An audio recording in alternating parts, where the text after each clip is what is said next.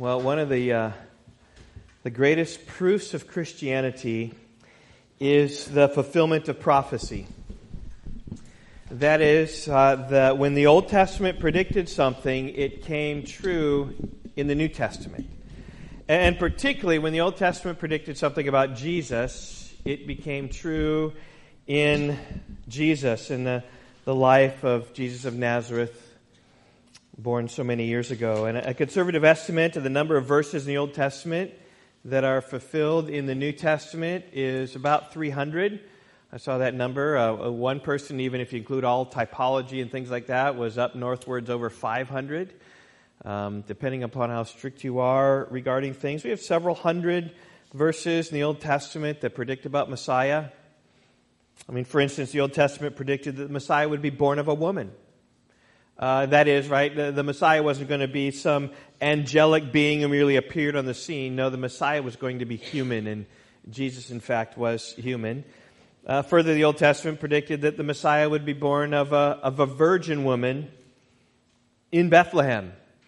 And these things came true. Born of a woman, born of a virgin woman, born in Bethlehem. Three of many Old Testament passages that predicted Messiah and he would be born. The, Old Testament predicted Messiah would be of the lineage of, of Abraham, in whom all the families would be blessed in Jesus. And that indeed was. But even in the Old Testament, it narrows it down. Not just Abraham, but it's Isaac. And not only Isaac, it's Jacob. And not only Jacob, but it's Judah. Not only Judah, but of the tribe of, uh, of the lineage of David. And as Jesus was born, the lineage of David. You can read about that in Matthew chapter 1. He fulfilled all those requirements of who the Messiah would come from. The Old Testament predicted a massacre of children during the time of Messiah's birth. The Old Testament predicted that Messiah would spend some time in Egypt before he came to minister, and he'd minister in Galilee. The Old Testament spoke about how the Messiah would speak in parables, and all these things took place.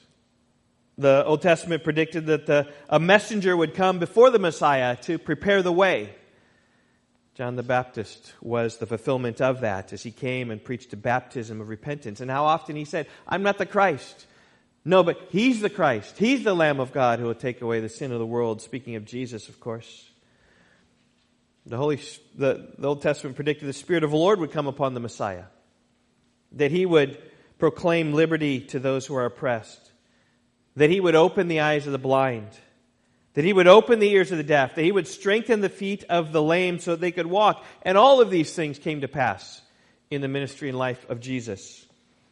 The Old Testament said that the Messiah would enter Jerusalem on a donkey and that he would be praised by little children and, and be crowned a king and be betrayed by a friend for 30 pieces of silver. All of that happened exactly as the Old Testament proclaimed. The Old Testament predicted the Messiah would be falsely accused, hated without a cause, mocked and insulted, and be silent before his accusers. All these different passages of the Old Testament predicted Jesus exactly. The Old Testament prophesied that the Messiah would be struck down and his sheep would scatter. He'd be forsaken of God, forsaken by God. He'd be put to death with both pierced hands and pierced feet, though none of his bones would be broken, even though he's pierced in the side. The Old Testament foretold Messiah would be buried in a rich man's grave, resurrected from the dead, and ascended and sit at the right hand of God the Father. And all that came to pass exactly as the Old Testament had predicted. You know, and down through the years, people have looked at these things and become convinced of the truths of the gospel. The overwhelming odds Uh, of all these prophecies being predicted and actually happening in the person of Jesus is proof that God so ordained these things to take place. That Jesus really was the Messiah who came to save his people from their sins, and that through faith you can have eternal life in him. The convincing nature of the Old Testament prophecy that leads people to Jesus is especially true of Jewish people. Those who, who grew up with the scriptures, they were taught as children. They, they memorized. They, they knew. And then in the New Testament, they come and see Jesus, right, their eyes are open of all that they have been talked about. It's like Zechariah 12, 10 comes to bear, where they, they look upon him whom they have pierced, and they mourn for him as one mourns for an only son. Right? Finally seeing Jesus, who their people, right, the Jews, they crucified.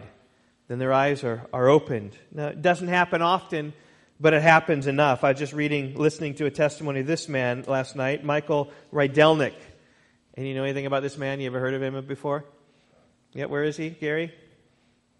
You've heard of him, all right? He's a professor of Jewish studies at uh, Moody Bible Institute. And so if you turn on MBI, I know it's difficult to get out here, WMBI, but he, he's on the radio often answering questions. And last night, I, I just knew he was a Jewish man, and just listening to his testimony, he, he told the story that many Jews have told. For the sake of time, I can't tell you his story, but it's all the same as many people's story that he grew up a, a Jew denied that Jesus was the Messiah, and then he encountered some Christians who began to open the Bible and explain that Jesus was everything that the Old Testament prophesied that uh, the Messiah would be. And, and he, like many Jews, resisted and argued and denied that could be the case. No, Jesus is not the Messiah. He's not the Messiah. No, he's not.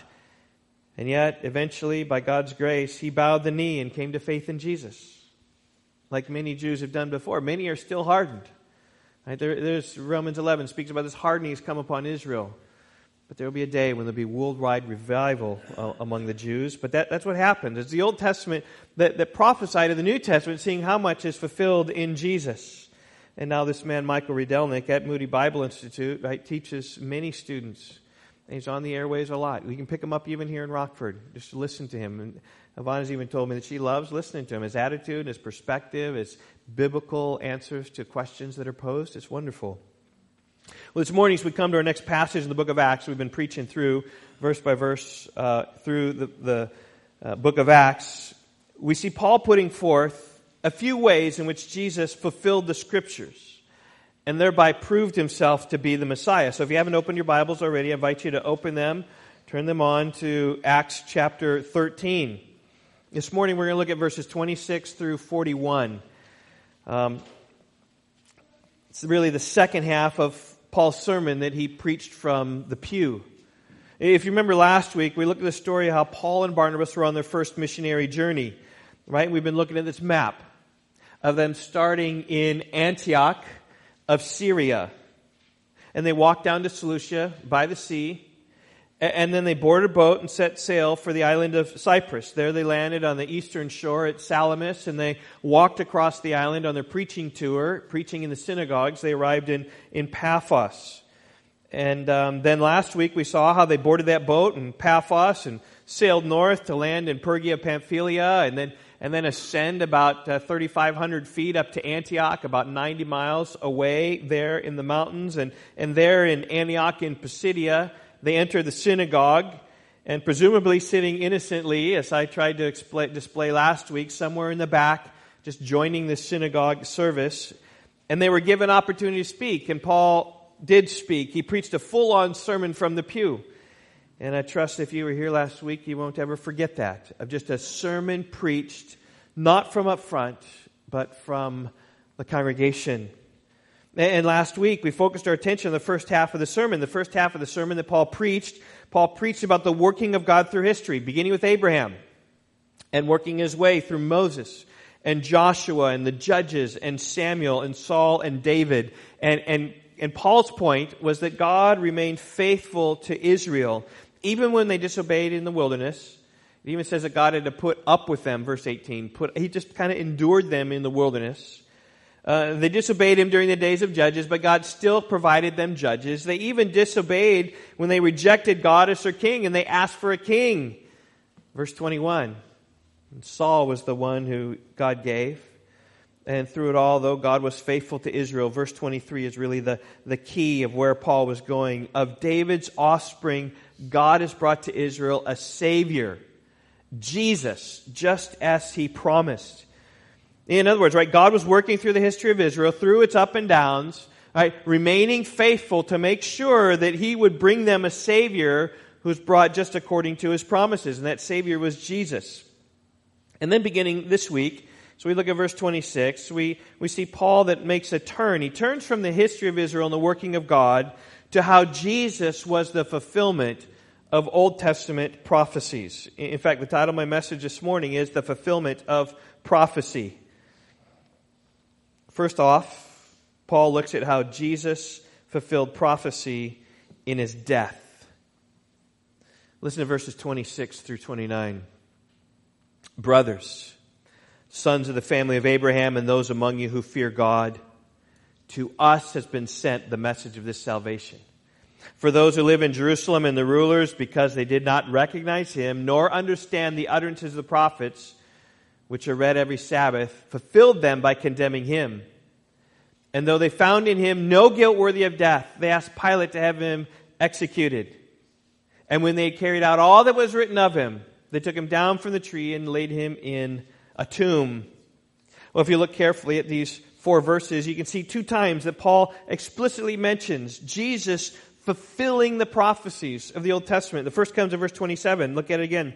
For those who live in Jerusalem and the rulers, because they did not recognize him, nor understand the utterances of the prophets, which are read every Sabbath, fulfilled them by condemning him. In, in condemning Jesus, they fulfilled the prophecies of the Old Testament un- unknowingly, right? Jesus came, they didn't recognize him, and they did everything that the Bible said that they would do. There's fulfillment of prophecy. Instead of understanding the scriptures and recognizing Jesus, they condemned him to death, fulfilling the scriptures. The second time that Paul mentions the fulfilling of prophecies in the Old Testament comes in verse 29. Paul takes them to Jesus upon the cross. He says in verse 29, And when they had carried out all that was written of him, they took him down from the tree and laid him in a tomb. Now, the word fulfillment is not in verse 29 here, but the idea is definitely there Uh, of, of carrying out all that was written of him. That's what fulfilled prophecy is. It's carrying out everything that was written beforehand. And this idea of Jesus fulfilling the prophecy in the Old Testament is Paul's point in the second half of his sermon. First off, we see prophecy fulfilled in his death. And what that means, verse 26, is it means salvation. Look, look what Paul says. Brothers, sons of the family of Abraham, and those among you who fear God, to us has been sent the message of this salvation. Paul, right here, is just cutting to the chase. His, his main point that the message of salvation is coming to these people in Antioch. The, the, these Jews in Antioch who are worshiping the Lord according to the Old Testament, the, the message is coming. The message of Jesus, the message of Jesus, the Savior is coming, the one that God had promised to send. Right? Verse 23 again, right? Of this man's offspring, that David's offspring, God has brought to Israel a Savior, Jesus, as he promised. He promised it in the Old Testament, and now it comes in the New Testament. Jesus came. And, really, the burden of Paul's message this morning is that they, those present in that synagogue in Antioch, would embrace Jesus as their Savior. Of course, that's my burden this morning as well, is that you all would embrace Jesus as your Savior. And I'm thankful. I've heard the testimony of many, most of you, that you have embraced Christ and trusting in Him for forgiveness of sins and made right with God. But there may be some here who aren't, who haven't embraced and trusted Jesus. You may be here a lot. Maybe you're playing the game of church. Right? Each Sunday you come with a smiling face and a, and a happy face looking fine. But if we knew everything about your life, we'd know that not everything is fine in your life. You're far from faith in Jesus and you're far from God. The burden of my message, right, is that none of us would leave this room not trusting in Christ. That's Paul's burden, and he's earnest about his burden. You can see his earnestness and how he addressed the people. Look there in verse 26, the first word it says, brothers. That's a term of endearment. And, it's interesting, it's a real subtle point in the book of Acts, but you probably haven't noticed, I haven't even mentioned it, but in sermons in Acts, when, when Peter preached in the day of Pentecost, and when he preached after the lame man was healed, he, he starts off with this generic calling people men of Israel or men of Judah. And then when he gets down to it, he says, Brothers, listen to me. That's what he does, is this, this tender call. Brothers, God has overlooked the time of ignorance, but now he's calling everyone to repent. Brothers, know that God has made this Jesus Lord and Christ whom you have, have crucified. It's coming down right here to this, brothers. I think that's what Paul is doing, following the example of maybe Jewish preaching that, that just begins, if you look in verse 16, about men of Israel and you who fear God, listen. But now there's this greater intimacy. Brothers, you're, you're sons of the family of Abraham. those among you who fear God, to us has been sent the message of this salvation. This message has come to us. And, and really, he continues on then to describe how Jesus was sent to fulfill the Old Testament scriptures. Again, verse 27. For those who live in Jerusalem and the rulers, because they did not recognize him, nor understand the utterances of the prophets which are read every Sabbath, fulfilled them by condemning him. And though they found in him no guilt worthy of death, they asked Pilate to have him executed. And when they had carried out all that was written of him, they took him down from the tree and laid him in a tomb. Paul's saying this in verse 27 those in Jerusalem should know better. They should have known better. They, they had heard the scriptures every week in their meetings. And, and as I told you last week, that the meetings of the synagogues are much like our meetings today. We read the scripture, we sing. Maybe they chanted back then, maybe they sang, they probably did. We pray, they prayed. We teach and they teach. Every week that was in the synagogue, read and sing and pray and teach and read and sing and pray and teach all about the scriptures, all about the Lord over and over, week after week. And those living in Jerusalem would have heard many passages about the Messiah and would have heard the rabbis talk about the Messiah. They would have read passages like Isaiah 35, 5 and 6. Then the eyes of the blind shall be opened and the ears of the deaf unstopped. Then the lame man shall leap like a deer, and the tongue of the mute shall sing for joy. And they should have recognized that happened when Jesus came. That was Jesus. And so when Jesus was doing all these miracles, they would have gone back, I remember reading in Isaiah 35. That's it. But those in Jerusalem failed to recognize him.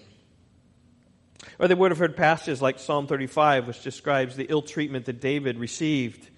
Psalm 35, verse 7 Without cause, they hid their net for me. Without cause, they dug a pit for my life. Verse 11, malicious witnesses rise up. Verse 12, they repay me evil for good. Verse 19, they hate me without a cause. They do not speak peace, but against those who are quiet in the land and devise words of deceit. And they should have looked and seen that what they were doing with Jesus was wrong. This was totally wrong to hate him without a cause and to rise up malicious witnesses, false witnesses against this man. They should have seen this was wrong and this is bad. Why are we doing this to this man? Maybe he's a special man. They would have known their treatment of Jesus was wrong. They should have recognized he was the Messiah. And the Jews in the synagogue would have heard Zechariah 9 9 read.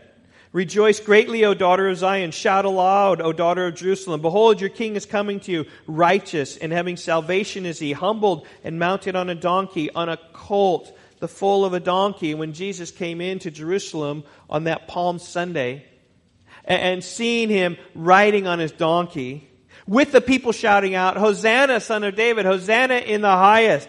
Hosanna, blessed is he who comes in the name of the Lord, right? Hosanna, Hoshiana means save us now, Lord, please. And, and, and seeing Jesus being worshiped and saying, Jesus, Hoshiana, save us now, with reflections back even to Psalm 118 on their minds. They, they should have understood and recognized, along with the crowd, the rulers should have recognized, along with the crowds, that this one was coming to save. Instead, the rulers were indignant. And they asked Jesus to rebuke the crowds and tell them to be quiet. They didn't understand Psalm 118. And Jesus, even when he entered into the city of Jerusalem, he told them the story about those who rejected um, the, the, the man's servants and the man's sons. He says, Have you not read that the stone which the builders rejected became the chief cornerstone? And they didn't. It was like their eyes were blind, like their eyes were blind to the spiritual truth that was going on. Within a week, the leaders had turned the people from giving praise to Jesus to crying out, Crucify him! Crucify him! And that's exactly what Paul alludes to here in verse 28, if you look. Though they found no guilt in him worthy of death, they asked Pilate to have him executed. If you read the gospel accounts, you, you read something about how Pontius Pilate interrogated Jesus looking for something that he did wrong. And he could find nothing wrong with Jesus. Repeatedly, then, Pilate went to the crowds and said, He's done no wrong. But they insisted that they, they destroy Jesus and they put him to death. And he says, What has he done?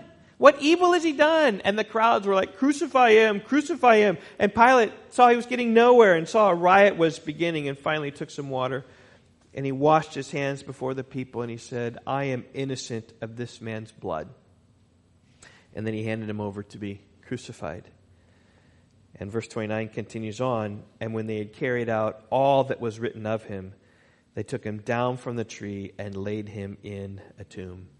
Even when Jesus was there on the cross, unable to do anything himself, the scriptures were being fulfilled. Uh, Isaiah 53, he was despised and rejected. He was bearing our griefs. He was pierced for our transgressions. He was bearing our sin in his body on the cross. Jesus fulfilling scripture there. Even in his burial, he fulfilled the scriptures. He was buried in a rich man's tomb, Isaiah 53, verse 9 speaks about. So, so just even here, as we think about Jesus fulfilling prophecy in his death, it's just there. Just everything about him fulfilling prophecy as he died. But Paul goes on to describe how Jesus fulfilled prophecy in his resurrection. Verse 30 is the big turn. But God raised him from the dead. Though the people put Jesus to death, God raised him from the dead. That is, he put life back into the corpse of Jesus, right? The body of Jesus was cold, lying on a slab, wrapped in a turban.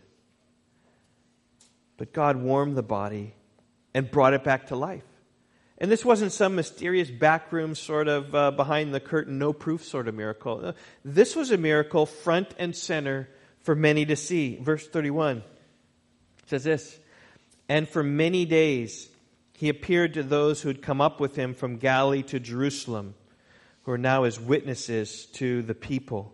And that's how the book of Acts began. Remember that? It begins with Jesus raised from the dead, appearing to his disciples and teaching them for 40 days regarding the, the kingdom of God. And then the disciples, right, became witnesses. These are the witnesses who are now as witnesses to the people. And that's exactly in accordance with what Jesus prophesied.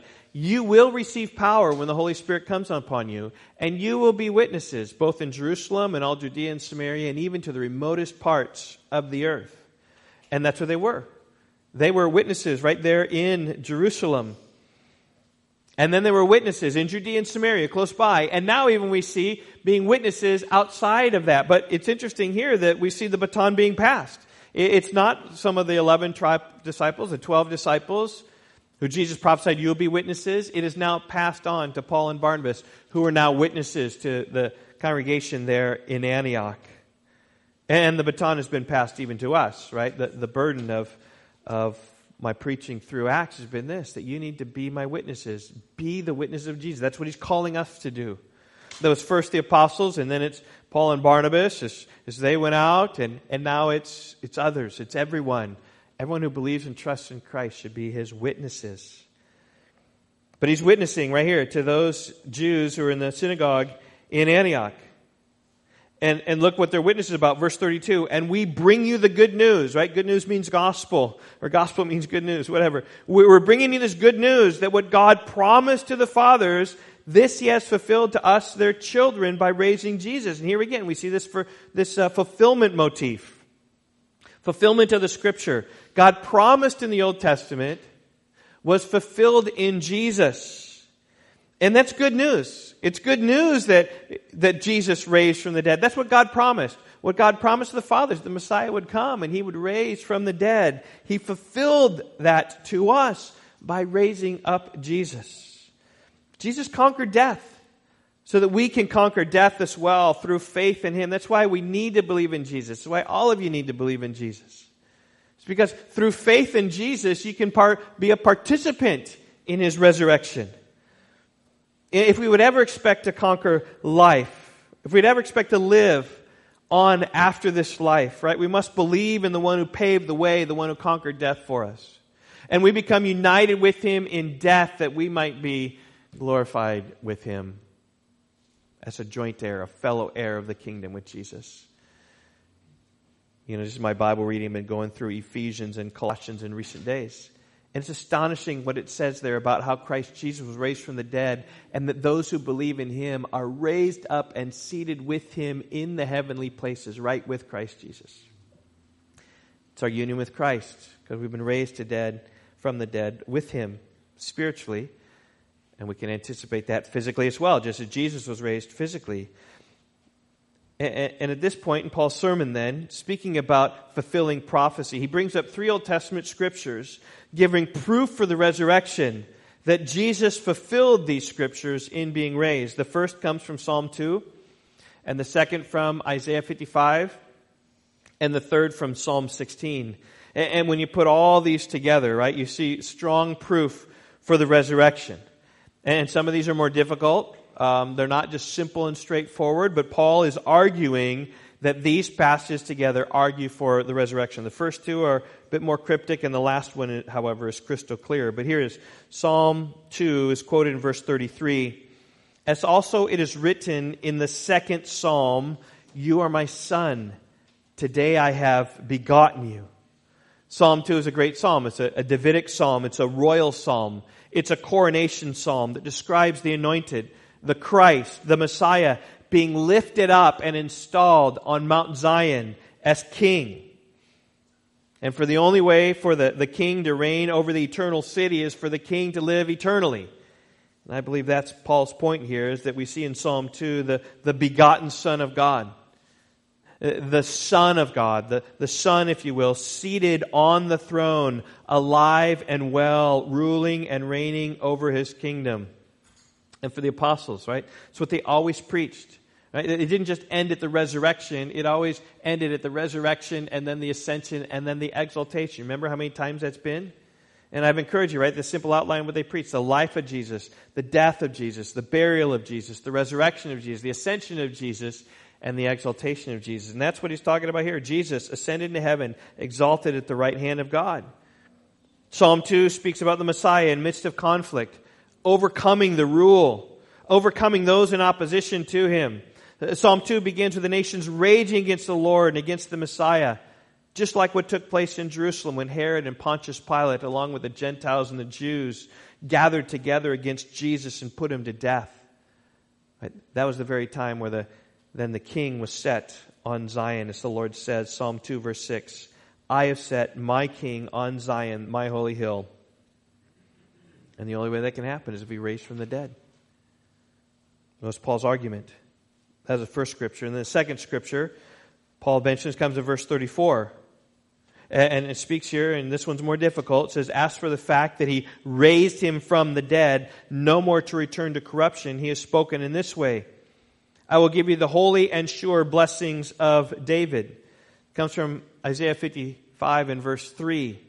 And what's interesting here, this doesn't specifically speak about the resurrection, but it speaks about Jesus being the one who's tied with the blessings of David.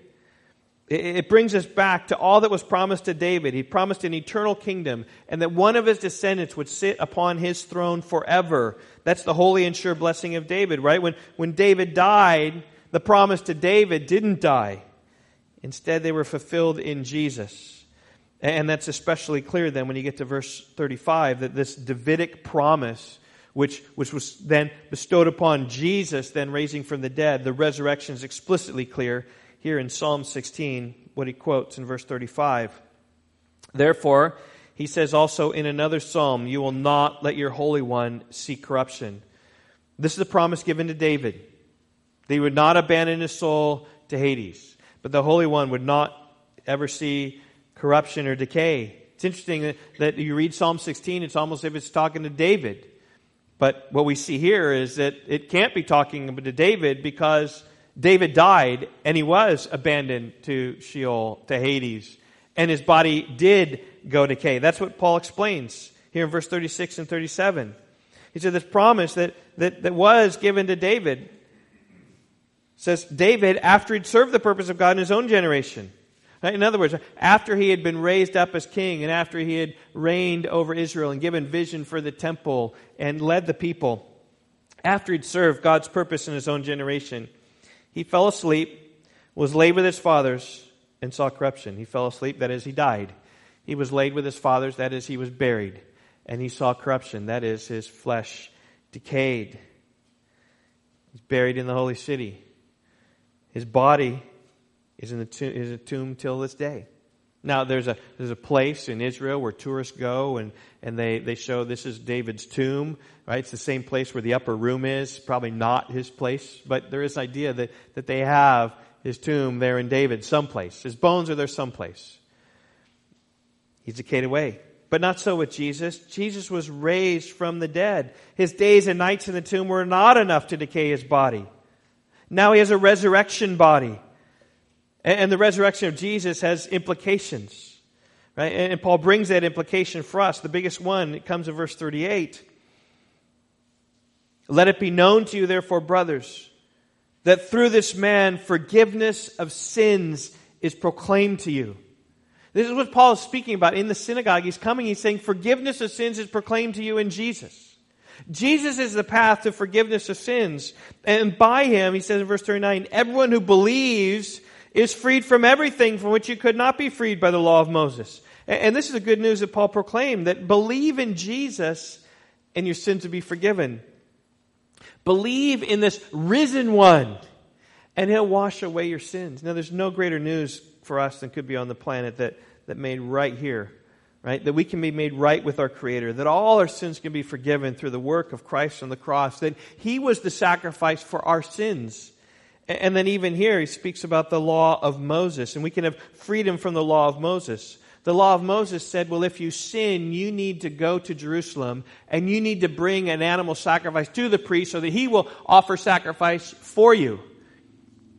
But now in Jesus, the Jews didn't have to do that anymore because Jesus was the ultimate sacrifice.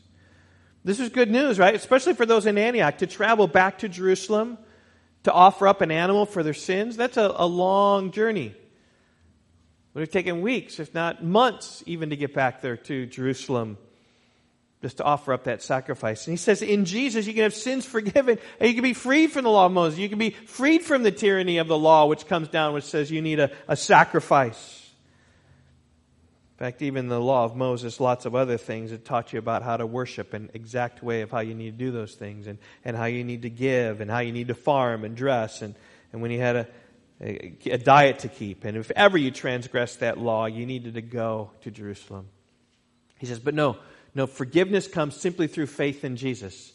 And that's why Christianity can be a global religion, because we simply need to believe and trust in Christ wherever we are whether that's here in, in the United States or whether it's in South America, whether it's in Asia, whether it's Africa, right? Wherever you are, you simply believe in Jesus. We don't need to go to Jerusalem anymore. There's freedom from the law of Moses. And that's because the Messiah changed this all, because he was raised from the dead in vindication that he was the one who was the perfect sacrifice that was offered up to God. That's right. And we're under the freedoms of grace. And grace empowers us to do what's right and to walk in God's ways. But we no longer have to go through the rituals of the Mosaic covenant anymore. And finally, we see fulfillment of prophecy in Antioch. Actually, it's really not a fulfillment of prophecy now. It's more of a, a warning of prophetic fulfillment, fulfillment. He says, Beware, therefore, lest what is said in the prophet should come about. And then he quotes from Habakkuk, Habakkuk chapter 1 and verse 5 says, Look, you scoffers, be astounded and perish. For I am doing a work in your days, a work that you will not believe, even if one tells it to you. Now, when Paul spoke these words, they were not yet fulfilled in Antioch. But there was a warning lest they be fulfilled, and even next week we will see, sadly, that they were fulfilled. That many Jews in Antioch heard what Paul said and did not believe the message, even though it was told to them. Now, the scripture passage here comes from Habakkuk chapter 1, in which Habakkuk is bringing a hard message to Judah. Habakkuk 1, verse 6 says, Here's the message I'm raising up the Chaldeans, that bitter, nasty nation, to come and destroy you. And the people of Israel had a hard time believing that because they had all the, the the prophets. You just read Jeremiah, which I've been reading in recent days as well. Just they say peace, peace, but there is no peace. And even as reading, I think it was uh, uh, Jeremiah 26, maybe 28, where a prophet was prophesying, "No, everything's going to be okay. Hezekiah is not going to come and conquer." And and Jeremiah is saying, "No, Hezekiah is going to, or Nebuchadnezzar is going to come and conquer." He's going to come and destroy us. We need to prepare for that. And these prophets are saying, No, he's not. No, he's not. And so when Habakkuk realized God saying, No, I'm going to raise up the Chaldeans, the Babylonians to come and destroy you. It, they were conflicted. And even though they said this, they refused to believe it. Because Judah was God's people, and God wouldn't bring the Chaldeans against his people. But God did. And Paul warns those in Antioch with the same heart, but rather than a message of destruction, Paul brings a message of forgiveness and grace and restoration, right? It, it, in fact, Paul said, My message is so wonderful for you that you may not even believe it. This message that comes and says simply believe in the Messiah and you're made right with Him. No, I need to do something. You, you know, it is interesting that when you speak with people in the world, they want to have to do something for their salvation. They don't understand grace. They, they, they want to work. Well, if uh, I, I got to like do something for God. No, the message is grace, free forgiveness simply by believing and this message is so wonderful that, that few believe it. In fact, I would, I would say the message of the Bible and the gospel is so wonderful that many of us don't believe it at times. And think about um, Romans 8 1. There's therefore now no condemnation for those in Christ Jesus. You ever felt guilty for your sins? A sin that you commit? Do you ever feel guilty? That's unbelief. Because the Bible says you're in Christ Jesus there's no condemnation for you. But guilt means like, oh, I'm condemned, like I'm, I'm, I'm bad, I'm wrong. And, and, but he says there's no condemnation. You're free in Christ. Now, there is proper remorse for sin, but there's not guilt. And that's the idea here is that Paul's bringing this great message of salvation to these unbelievers. And it is so wonderful, but they refuse to believe it even though they did. And that application really comes to us, right? Do you believe? Do you believe in this message, which is so wonderful, and that someone even telling you today, you would say, No, I, I, I don't believe that. And we're going to see the ugly fruit of that next week when the Jews are jealous of the crowds and they, they began reviling Paul what he's saying about these things. Oh no, Paul, you're wrong. Jesus wasn't the Messiah. He didn't fulfill all those things. And so they even, if you look at verse 50, they incited devout women of the city and the leading men of the city to stir up persecution against Paul and Barnabas. They drove him out of town because they hated his message. They hated the message of grace that came.